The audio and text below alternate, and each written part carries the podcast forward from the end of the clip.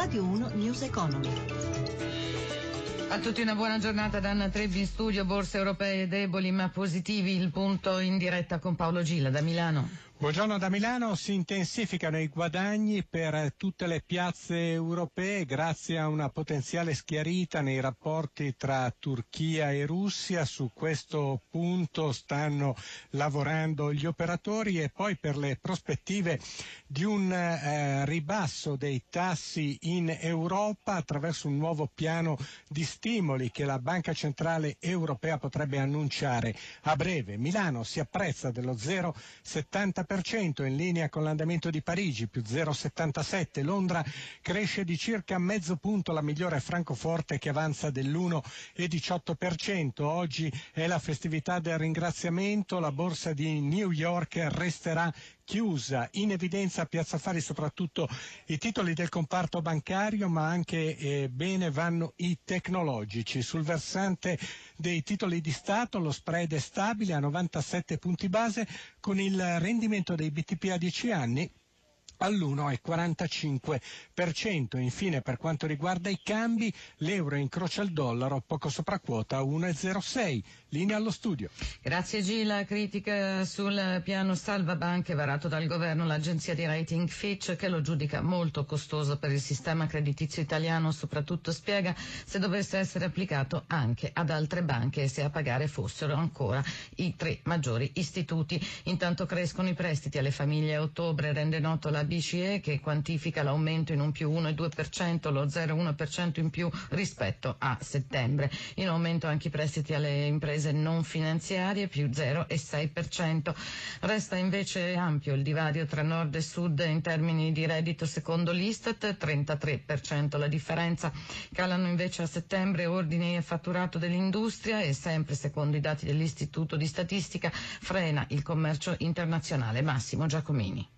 A pesare sfavorevolmente è il mercato estero, effetto anche della crisi dei mercati emergenti. A settembre ordini e fatturato sono scesi dell'uno virgola sei percento, mentre il mercato interno è cresciuto dello zero virgola sei percento. Dunque a prevalere il segno negativo, meno zero virgola uno percento per i fatturati e del due percento degli ordinativi. Se si guarda dodici mesi fa, il calo è dello zero virgola otto percento. A soffrire di più è il settore della fabbricazione di prodotti in metallo, che scende di quasi l'otto percento, mentre l'incremento più forte è nel settore delle quattro ruote, con una crescita di oltre il ventisei percento. Per il presidente di Confindustria Squinzi è la prova di come ci siano ancora difficoltà nell'agganciare la ripresa. Mancano ancora i consumi interni, e comunque quel poco di ripresa che abbiamo è anche dovuto molto ai tre fattori esterni: cambio, prezzo del petrolio e quantitative easing della Banca Centrale Europea, ma abbiamo bisogno veramente di riforme interne, non solo annunciarle ma anche realizzarle compiutamente. Segno negativo anche per le vendite al dettaglio, a settembre meno zero virgola uno percento rispetto ad agosto, ma più uno virgola cinque percento rispetto al duemilaquattordici. La grande distribuzione cresce del tre percento, nessuna variazione per i piccoli negozi.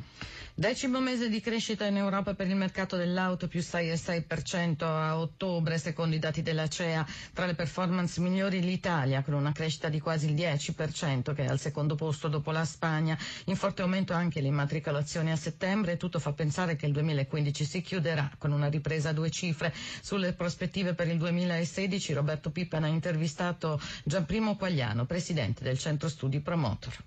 Il forte contingente di domanda di sostituzione arretrata è stato il primo motore della ripresa, a cui si è aggiunto nel duemilaquattordici la speranza nel recupero dell'economia, e nel duemilaquindici il concretarsi della ripresa economica con l'inizio della crescita del prodotto interno lordo. duemilasedici? Riteniamo che ci sarà ancora una crescita a due cifre che dovrebbe portare il mercato a un milione settecentoquarantasettemila unità, cioè abbastanza vicino al livello fisiologico per un mercato come quello italiano. Se il governo decidesse di puntare soprattutto sulle auto ecologiche per rilanciare l'economia, cosa dovrebbe fare? Cominciare a introdurre nuovi incentivi all'automazione, ma soltanto per il sud, dove il parco circolante è particolarmente vecchio. Poi opportuno sarebbe un provvedimento come quello che propone l'U R A E, cioè una parziale deducibilità dei costi delle auto, e poi naturalmente si dovrebbe intervenire sulla fiscalità dell'auto, che non trova riscontri in nessun altro paese europeo. Perché da noi si pagano troppe tasse sulle auto. Da noi si pagano troppe tasse sulle auto, e inoltre ci sono anche procedure molto farraginose che costituiscono un onere aggiuntivo per gli automobilisti.